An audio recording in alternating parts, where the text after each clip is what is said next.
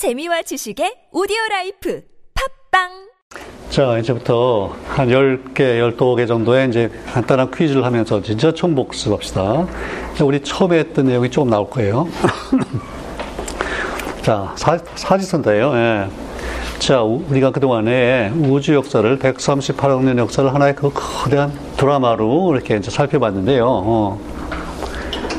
자, 이 드라마에 여러 가지 요소가 있죠. 인간 드라마 마찬가지로요. 어. 자, 전체 구도는 뭐에 해당할까? 자, 시공간이 있고요. 입자, 힘, 우주의 팽창 이렇게 했는데 자, 일단 시공간은 뭐라고 봐야 돼요? 우리 드라마에서 뭐에 해당돼요? 시공간. 배경이요. 배경이죠, 배경. 어. 요즘에 재밌는 드라마가 뭐가 있나? 어. 저, 어, 정도전. 어, 정도전 있네? 그 배경 있죠? 시간. 그 고려말, 라고는 시간적 배경이 있고, 또 역시 뭐, 고려, 조선, 한반도라는 공간적 배경이 있어요. 그동안 우리 봤던 것도 다 그 있잖아요. 쿠어크 하면, 그죠? 아주 초기 우주, 어, 뭐, 태양계가 생기고, 생명이 생기고, 다 그 있어요. 그 다음에 입자는 뭐에, 뭐에 해당된다고 봐야 돼요? 입자. 드라마에서 아무래도 그렇죠 주역, 조역, 뭐 등장인물이죠 말하자면. 예. 근데 이건 예, 인간 드라마와 달리 우주 드라마에서는 다르죠. 그렇죠? 그 세팅마다 확확 달라져요. 양성자, 중성자 한 번 없었던 초기 우주가 있었고, 그렇죠? 예. 뭐 지구가 없을 때가 있었고. 자, 그다음에 힘은 뭐예요? 힘. 힘은 드라마에서 인간 관계죠, 관계. 등장인물들이 전부 무관심해. 아까 봤죠? 위즐 얘기한 대로 모두 무관심하다. 그러면 이게 성립이 안 되잖아요. 그 다음에 드라마의 구도가 있잖아요. 제 어떤 틀 있어요. 음.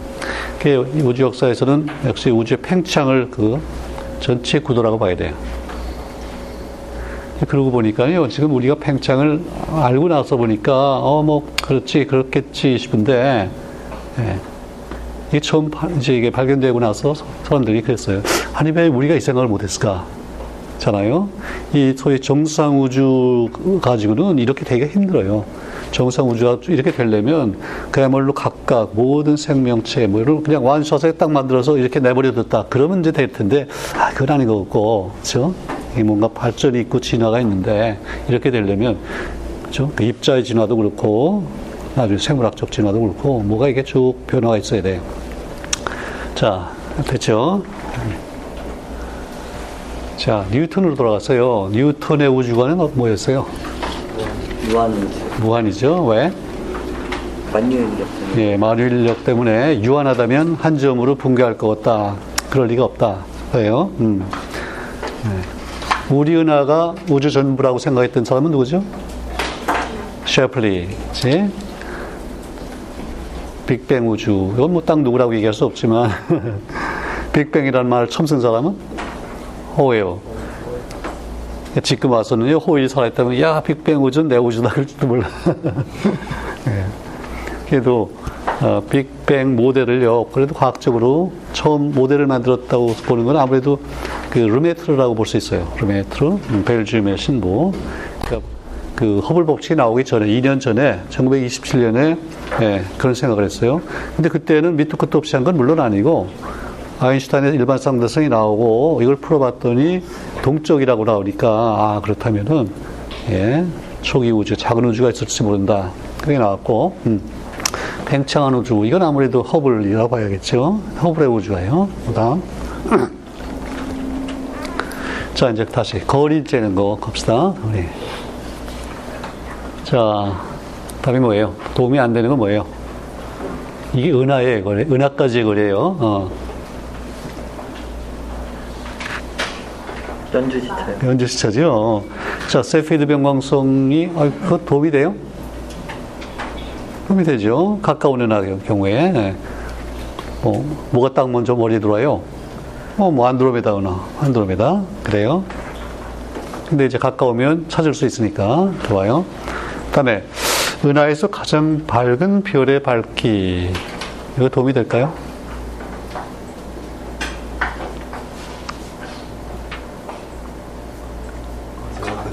음? 그렇게 가정을 한 거죠. 어. 왜그 허블의 법칙에서 그 그래프에서 46개의 은하가 있는데 그 46개 각각에 대해서 세페이드 변광성 발견한 건 아니라고 그랬죠. 가까운 건 좋은데 모를수록 그 찾기가 힘들어요. 그래서 허블이 어떤 가정을 하면 은하가 이제 있는데 각각에서 가장 밝은 별은 뭐 비슷하겠지. 그렇게 가정하고 그 다음에 이제 겉보기 밝기로부터 거리를 내게 추정했단 말이죠. 그거 괜찮죠. 아니 물론 찾을 수 있으면 좋은데 그게 잘 안 되니까 제 차선책으로 그래도 괜찮아요. 여러분 그 HR 다이어그램에서 보면 제일 왼쪽 위에 밝은 별들이 있는데 그 위로 10배 위에 높이 뭐가 있는 건 아니거든요, 이게. 이게 상한선이 있어요. 이렇게 보면 돼. 그 다음에 은하 전체 밝기는 어때요? 이것도 뭐 딱 그렇지는 않지만 대충 그렇죠? 뭐 작은 은하도 있고 그렇지만 전체적으로 은하가 뭐 무한히 클 수도 없잖아요. 그치? 대개 상한선이 있다 이렇게 보고 그래서 이 사실 허블 법칙이 나오는 그 데이터는요 이 세 가지를 이제 종합한 거예요. 세 가지를 연주 숫자는 물론 300, 400밖에 안 되기 때문에 광년 그거는 은하까지는 도저히 할 수 없어. 알겠죠? 오케이. 다음. 자, 그러면 1929년에 허블이 발표한 그 이 데이터 이때 최대한 본 그 거리가 예, 우리가 지금 볼 수 있는 거리 그 지금 이제 거의 은하 우주 끝까지 봤잖아요.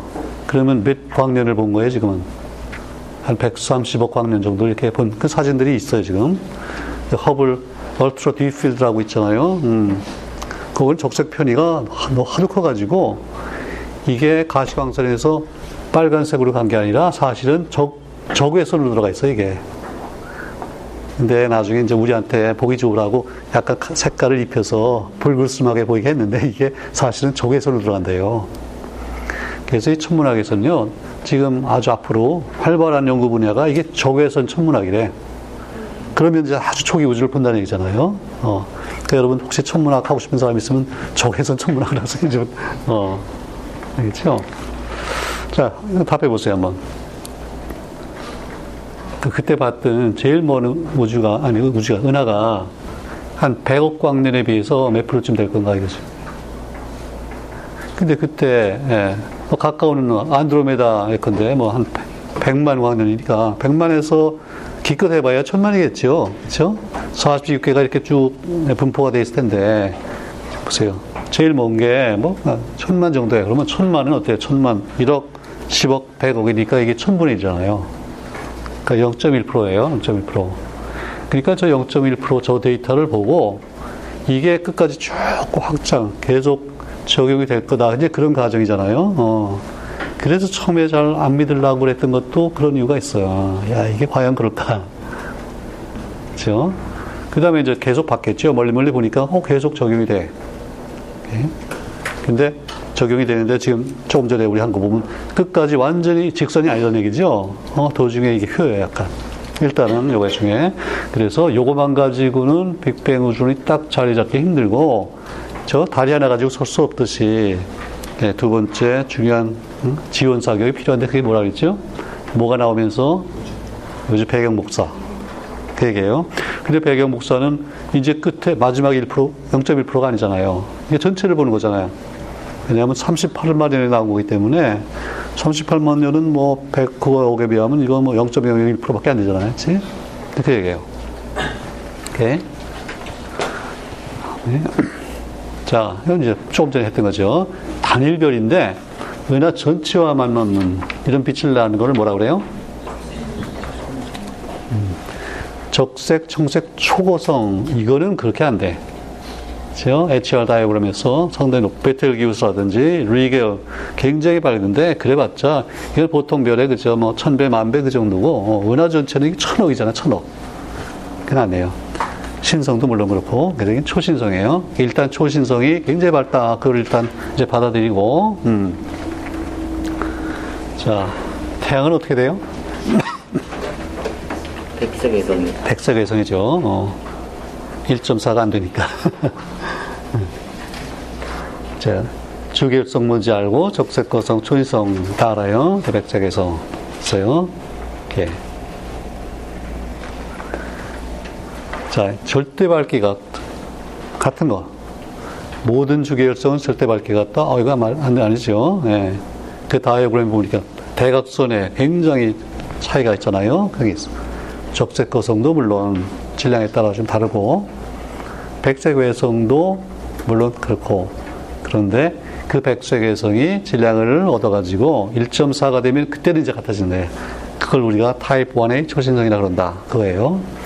그러니까 이제 우리 태양도 한 100억 년 후쯤 되면 아마도 타입 1의 초신성이 될지 몰라요. 알겠죠? 어. 그런 것 중에 대표적인 하나 이제 사진이 있어요. 이렇게. 다음. 자, 그러면 2011년에 이 세 사람 펄머터, 펄머터. 이 사람은 이제 버클리 대학 교수고 리스, 슈미트, 뭐, 저, 호주, 호주의 천문학. 여러분, 그 천문학은 또요, 호주가 굉장히 강해요. 왜 그렇겠어요? 이 북반구에서 못 보는 천체를 보잖아요, 거기서는. 그치? 어, 그 강점이 있어요. 자, 뭐예요? 가? The universe is big. 아, 이거는 벌써 이미 허블 때 나온 얘기고요. Getting bigger. 이것도 허블이고. Getting bigger faster죠. faster야. It's infinite. infinite는 아니에요. 아무리 팽창해도 infinite는 아니에요. 오케이. 음. 자, 그 다음에 이제 아인슈타인 얘기인데, 일단 요, 요 그래프 도표를 먼저 보세요. 음. 이게 그 일반 상대성이 나오고 나서 요거를 우주의 구조에 대해서 푸른 사람이 누구라 그랬죠? 프리드만. 그치? 프리드만이 풀었는데, 그때 우주가 동쪽이라고 나와. 그게 무슨 얘기냐? 이제 가능성이 몇 가지가 있는데, 자, 일단 빅뱅으로 출발했다가요, 쭉 팽창하다가, 예, 사실 한, 한 3, 40년 전에는요, 대부분 사람들이 아마 이, 이럴 거다, 이런 시나리오를 믿었어요. 하다가 다시 수축한다고 생각해요. 그 왜 수축하겠어요? 저는 끄는 힘 있잖아요. 그치? 예. 내가 공을 아무리 세게 높이 던져도요, 처음에는 엄청난 가속이 있죠. 왜냐면 0이었다가 갑자기 속도로 넣었으니까. 그치? 올라가는데, 그 다음에는 슬슬 속도가 떨어지고, 급기야는 떨어지잖아요. 그치? 아, 그렇게 되겠지. 그러면 이제 한 점으로 다시 모일 텐데, 그걸 해서 빅 크런치라 했어요. 빅 크런치. 그럼 이제 그거는 그 다음 우주에 이제 빅뱅이 되겠죠. 그게 반복한다. 이런 시나리오가 있고, 그 다음에 팽창 속도 어느 정도 되면은요, 그리고 이 우주의 물질의 질량, 질량이 충분하지 않으면, 그렇죠? 아니면 계속 팽창할 거다. 그래서 그때 이제 오픈, 뭐 플랫 이런 얘기를 하는데, 음, 현재가 뭐 이쯤 된다 이거예요. 자, 그래서 어쨌든 아인슈타인이 뭘 도입했어요? 우주상수죠. 어, 중력 상수는 뭐예요? 이건 뭐 뉴턴 때 중력 법칙에 들어가는 상수고, 허블 상수는 허블 법칙에서 기울기고, 허블 상수의 역수가 우주의 나이고, 그런 거죠. 네, 플랑크 상수. 이것도 굉장히 기본적인 상수죠. 어, 뭐, 빛의 에너지가 뭐냐? 그러면 플랑크 상수 곱하기 진동수. 잖아요. 예.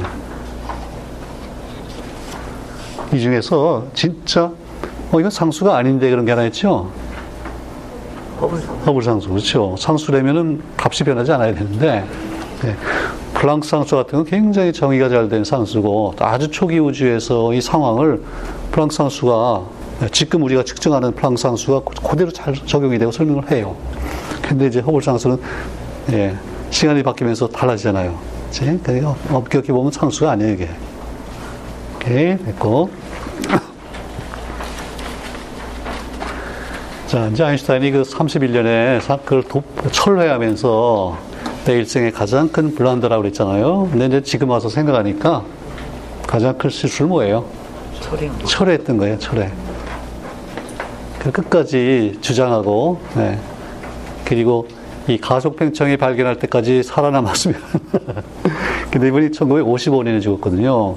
한 그 후에 한 50, 4, 50년 후에 이제 발견이 되는데, 그 인생은 역시 또 제한적이에요. 제 아무리 그래봐자. 근데 이게 살아났어. 어, 이게 죽은 줄 알았던 우주상수가 부활했어요. 그게 현재 상황이에요. 오케이. 광전 효과는 왜 중요해요? 뭐, 이걸로 노벨상을 받았으니까. 21년에 노벨상 받았고, 브라운 운동은 또 뭐예요? 요것도, 어, 이건 1905년에 그, 그 기적, 기적의 해에 발견된 세 가지 중에 하나. 즉 광전효과 브라운 운동, 그 다음에 특수 상대성 이론. 즉, 물론 브라운 운동이 발견된 건 아니고, 브라운 운동은 그보다 한 100여 년 전에 예, 로버트 브라운이라고 하는 스코틀랜드의 이제 생물학자가 예, 현미경 가지고 봤더니 어 이게 뭐가 막 돌아다닌단 말이죠. 그렇지? 그냥 브라운 운동이야. 근데 왜 그러냐? 이걸 이제 수학적으로 해석을 하는 거예요. 이게 분자, 작은 입자들이 계속해서 무작위로 충돌하면서 이런 게 나타난다.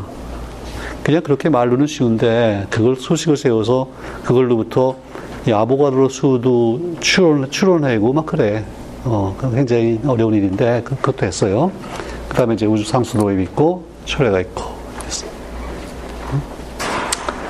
자, 우주 종말에 관해서 확실한 건 뭐냐?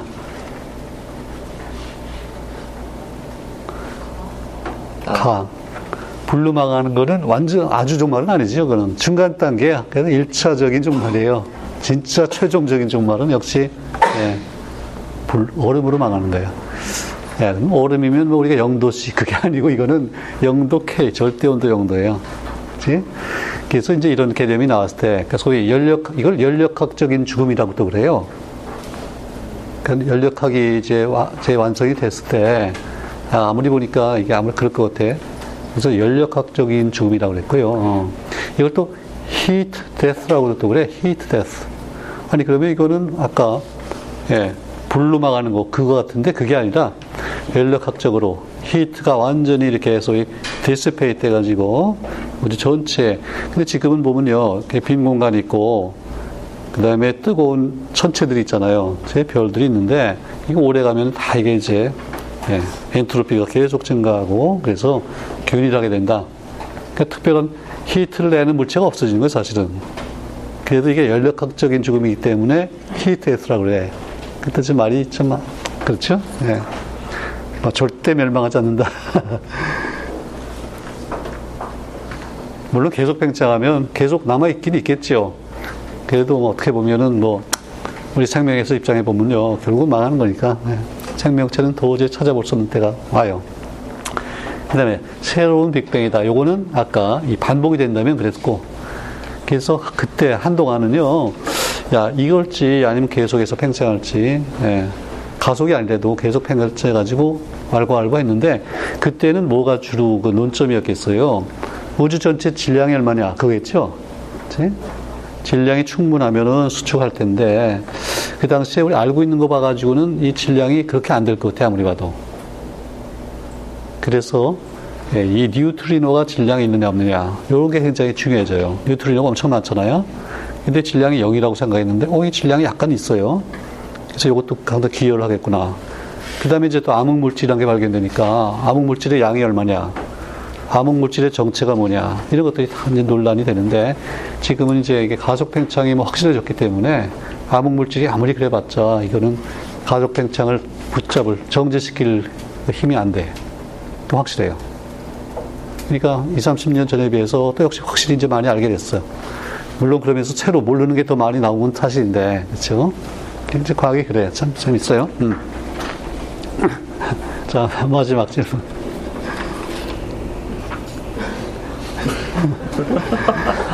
자, 여러분 시험 준비하면서 꼭 해야 될 게 몇 가지가 있죠. 일단 책을 한번 쫙 읽어야 될 거고, 그 전체적인 걸 파악을 해야 되고, 그 다음에 이제 팟캐스트를 또 한번 들어봐야겠죠. 복습하고, 이번 학기 나 참 잘했다고 생각해요. 저 때문에 다시 일일이 뭐 질문하고 이럴 필요가 없잖아요. 다시 들어보면 돼. 뭐 들어봐도 안 되면 추가 또 공부를 해야 되겠지만은, 내 보기엔 뭐 그 한 번만 다시 들으면 뭐 거의 다 질문이 해소가 될 것 같은데. 그리고 물론 자기 나름으로 거기 얘기 안 하는 것 중에 스스로 질문을 개발하고 그러면 더 좋죠. 그렇지? 이 얘기는 왜 안 했을까? 아무도 몰라서 얘기를 안 했을 것 같기도 하고, 어, 또 이건 뭐 누구나 아, 뭐 기본으로 알 것 같다. 그래서 안 할 수도 있고, 뭐 놓칠 수도 있고 그래요. 어, 그러면 이제 그런 건 또 질문하고, 또, 예, 시험 보면서 그런 것도 슬쩍 도입해서 뭐 왼바디 쓰고 그러면 이제 가산점 받는 거지. 아, 이것은 창의적인 사람이, 생각하는 사람이구나. 그렇잖아요. 그치? 자, 어쨌든 책은 저렇게 했는데 철학적 질문에 대해서 과학적 그런데 한 학기 끝나고 보니까 그 세 가지 철학적 질문에 대해서 답을 대충 과학이 가진 것 같아요. 어때요? 아니면 역시 아직도 오리무중이에요. 자, 우리가 어디서 왔는가는 확실하죠? 그치? 138억 년 전에 왔다. 그 다음에 별에서 왔다. 그거 뭐 부인하기 힘들어요. 우린 누구냐? 그렇게 생긴 그런 원소들로 또 콜크로 구성되어 있고, 네, 원소들. 또 이런 뉴턴의 법칙에 따라서 이렇게 운행하는 전체 지구상에서 살고 있는 저 유전자가 몇 개가 되고 영미성, 이중나선 구조 뭐 이런 거 있잖아요. 또 화학결합, 결합의 원리 음, 그거예요. 그렇기 때문에 딴 데 외계에 생명체가 있다고 그래도 우리하고 완전히 다르게 힘들 것 같아요. 이게 뭐 모양이나 이거 다를 수 있겠죠. 근데 다른 전혀 다른 원소로 되어 있는 생명체가 있을 가능성이 있냐? 아, 그거는 곤란하죠. 왜냐하면 신토 불이거든요. 이게 거기 다른 원소로 되어 있는 우주의 어떤 부분 있을 수 있어요? 없어요. 거기 가면 화학 결합의 원리가 다를까요? 아니지. 그치? 음, 그래. 자, 그래서 이제 1부, 2부는 뭐 그런 대로 다 정리가 됐는데, 이제 그러면 앞으로 어떻게 될 건가?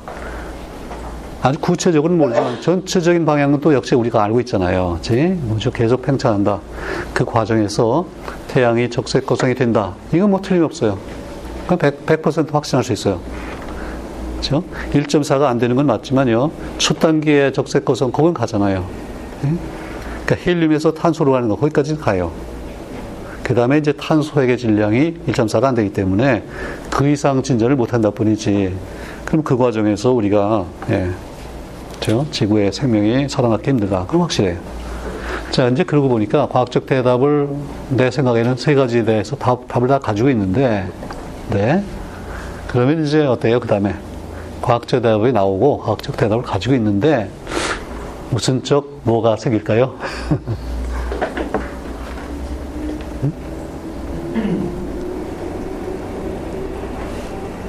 이게 대칭성이 있어야겠죠? 대답, 대답. 그럼 저 질문일 것 같아. 질문이 돼야 돼요. 그럼 또 과학적 질문? 그건 아니겠죠? 또 철학적 질문? 아, 이것도 아니야. 이게 뭐 정답은 아닌데, 내 나름으로. 나는 이거는 종교적 질문이라고 생각해요. 이 도대체 이게 전부 어디서 왔느냐? 이 원리는 어디서 왔느냐? 이렇게 되면 이건 종교적 질문이잖아요. 그치? 그래서 내가 한 10년, 10년의 시간이 주어지면 내가 그 다음에 종교적 질문, 과학적 대답 이미 가지고 있고요. 거기에 대한 종교적 질문. 그럼 이제 종교적 질문에 대한 또 우리 대답이 있어야겠죠. 생각 중인데 이게 뭐 물론 정답은 없고 어려운 문제고 그래도 우리가 그런 거 끊임없이 생각하고 고민하고 아, 그래야지 호모 사피엔스잖아요, 그렇지? 그래서 일단 이걸로 예, 우리 대답은 이제 마무리를 하겠습니다. 그리고 이제 시간이 충분하니까 이제 질의응답 좀 하고 예, 다음 주는 예, 휴일이고 다음 주에 기말고사 이렇게 돼요. 음.